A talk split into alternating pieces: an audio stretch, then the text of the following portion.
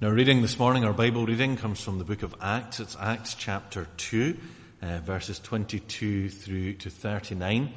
And towards the end of this passage, you'll perhaps recognize some of the words uh, that are found in the baptismal uh, service.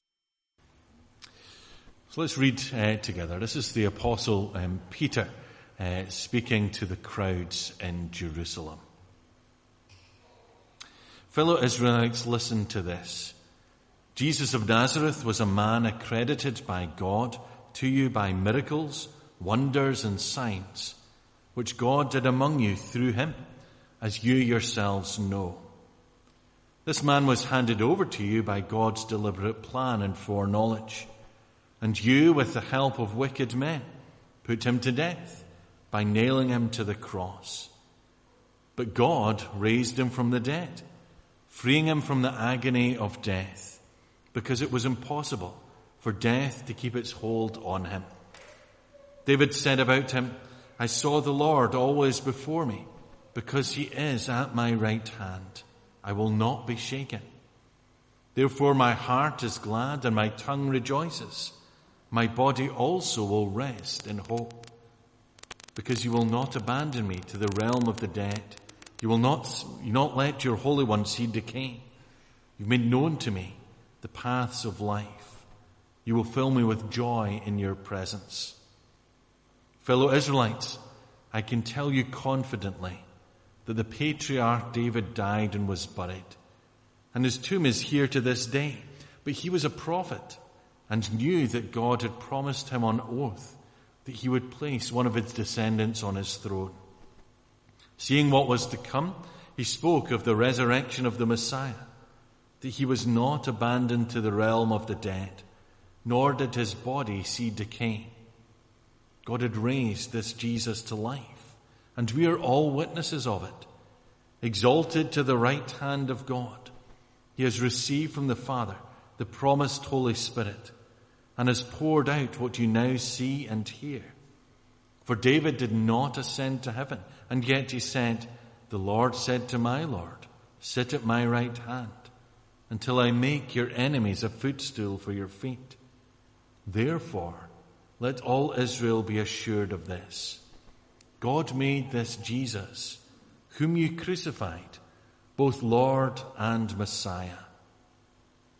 When the people heard this, they were cut to the heart and said to Peter and the other apostles, Brothers, what shall we do? Peter replied, Repent and be baptized, every one of you, in the name of Jesus Christ for the forgiveness of your sins, and you will receive the gift of the Holy Spirit. The promise is for you and your children, and for all who are far off, for all whom the Lord, our God, will call. Amen. God will bless this reading from his holy word. Let's just pray together before we look at God's Word this morning. Let's pray.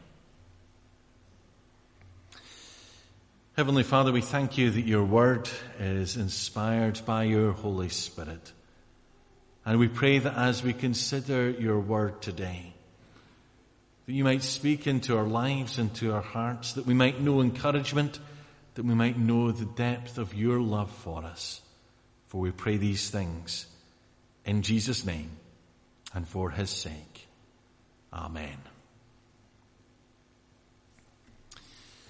I think everyone would agree that these last 18 months or so have been really strange and really difficult for everyone.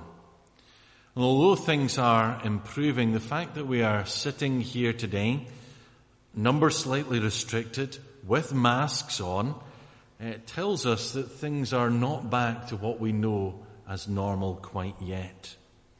And maybe as you reflect over the past 18 months or so, you can see how much your own life has changed. From a place where perhaps you face the daily commute on the train, the bus, or in the car, to time off, or furlough, or working from home, and all that's the stress that that has brought. And those of us who have children, You've been through, haven't you, the stresses of homeschooling. And if you're anything like me, you hope that that never returns again. And then, do you remember those dark days of deep lockdown?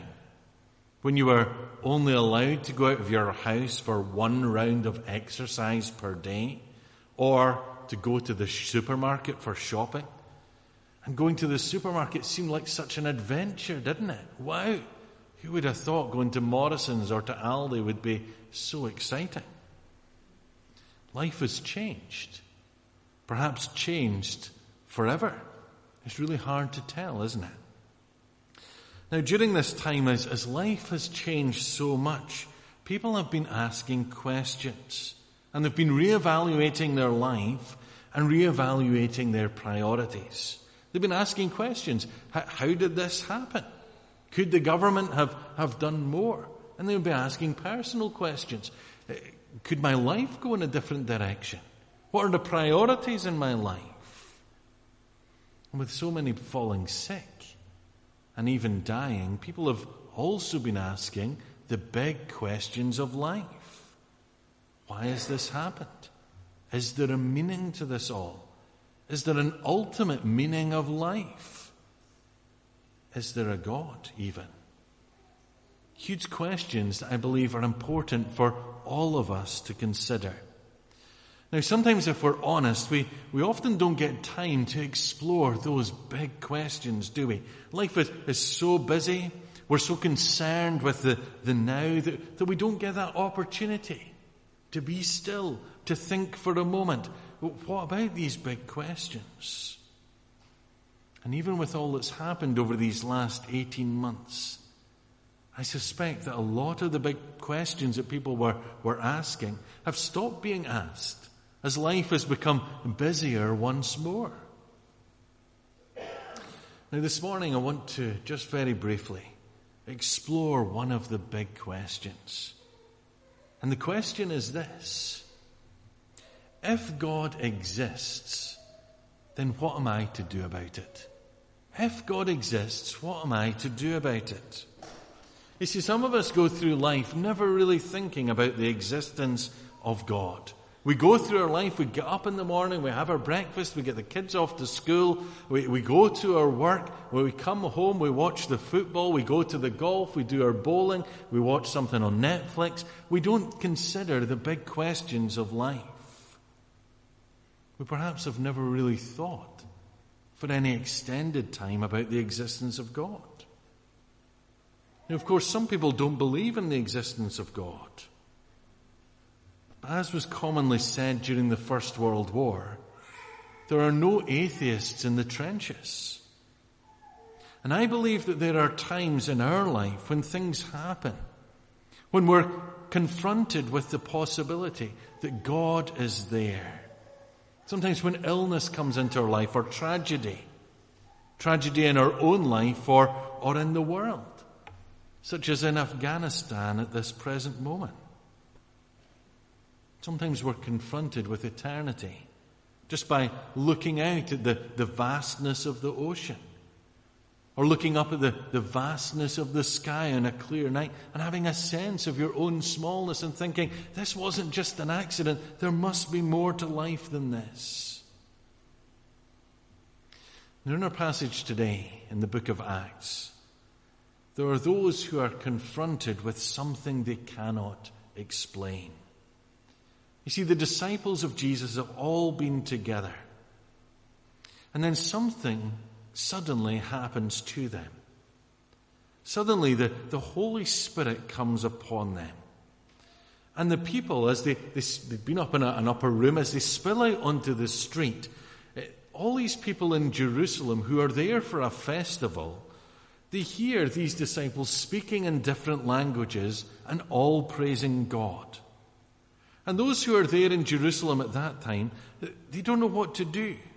They don't know how to respond to this strange thing that has happened and that they're witnessing. That is, until one of the disciples, Peter, gets up and begins to explain what it's all about.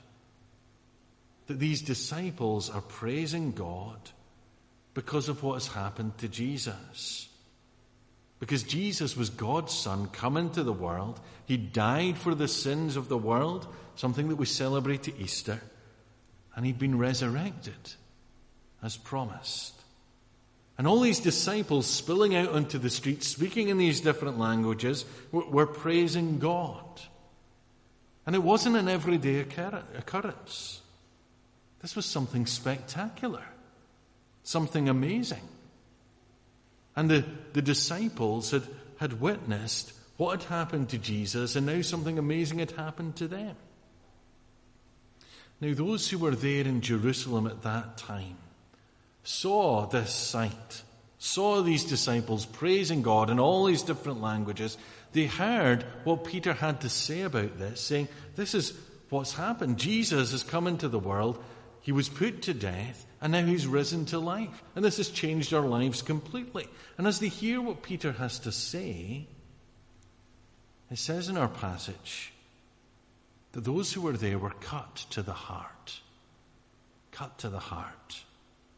So much so that the only question that was on their lips was, Brothers, what shall we do? What shall we do? As they heard about Jesus dying on the cross, paying for sin, being resurrected from the dead, they said, well, uh, we've got to respond. In some way, we have to respond. And sometimes in our own life, when we're confronted with something that we don't understand, or we're confronted with the existence of God, that is the question on our lips as we're cut to the heart. The question is, what should I do? If it's true that God exists, what should I do? If it's true that Jesus existed, what should I do? If it's true that Jesus died on the cross for my sin, what should I do? If it's true that he was raised from the dead, what should I do? And in this passage today, Peter gives an answer as part of our baptismal service. He says, Repent and be baptized, every one of you, in the name of Jesus Christ for the forgiveness of your sins, and you will receive the gift of the Holy Spirit. Now, repent, what, what does that mean? That's a strange word, isn't it? It means turning. Turning from sin, turning from pleasing ourselves, and instead living for God, living for His glory, li- living to please Him. Now, you might think to yourself, well, why would I want to do that? I like being in control of my own life. I like doing what I want to do. And to live out my life for God, well, sounds boring to me. All I would say to you this morning as well try it. Find out. See, speak to a Christian. See if they find it boring. Perhaps you'll find it's anything but. You see, sometimes we think Christianity all about rules, all about keeping the Ten Commandments. It's all about being religious.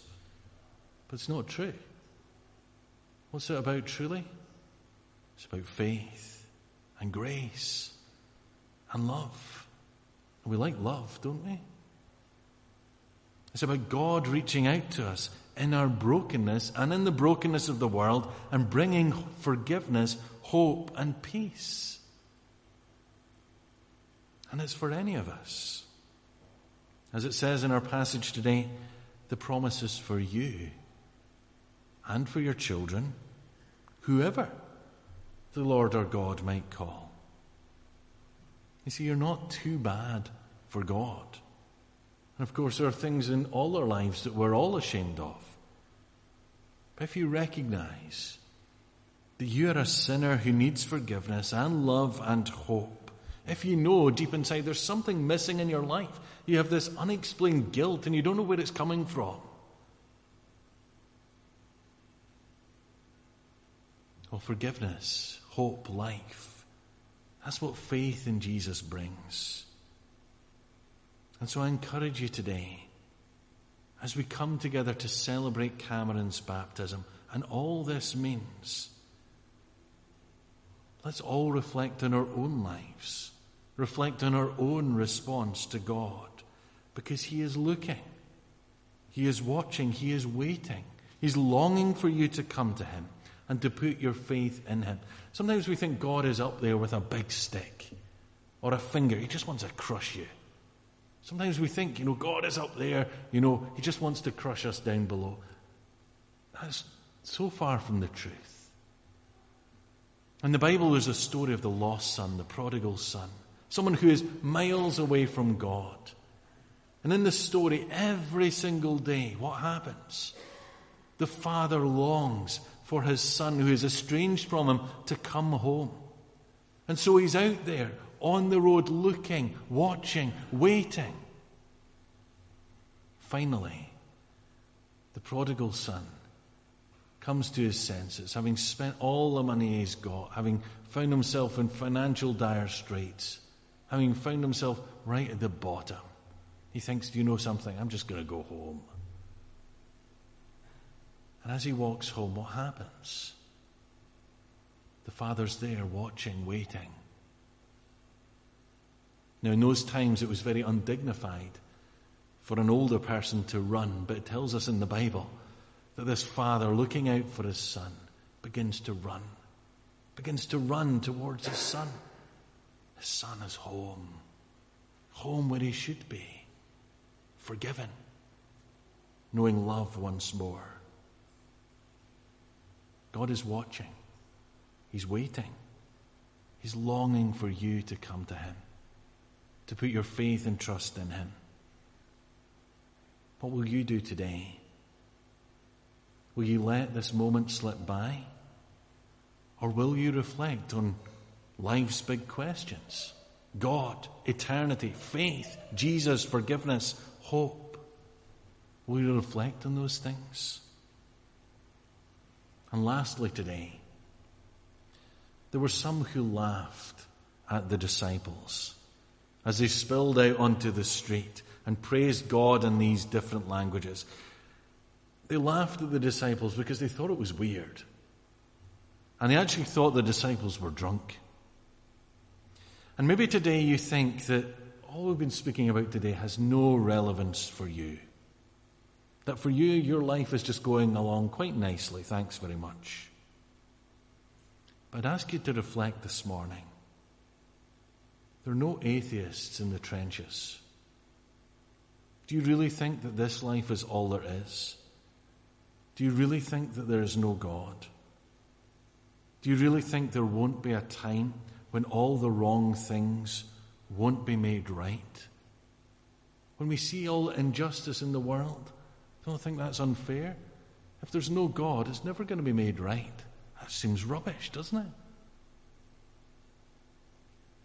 when push comes to shove, I know what I would rather believe. What about you?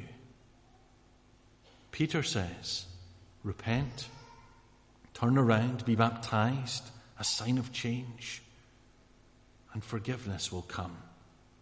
And there will be the promise of the Holy Spirit, God dwelling within. The promise is for you if only you will accept it. The promise is for your children, for all who are far off, even the most unlikely person. The promise is for them, for all whom the Lord, our God, will call.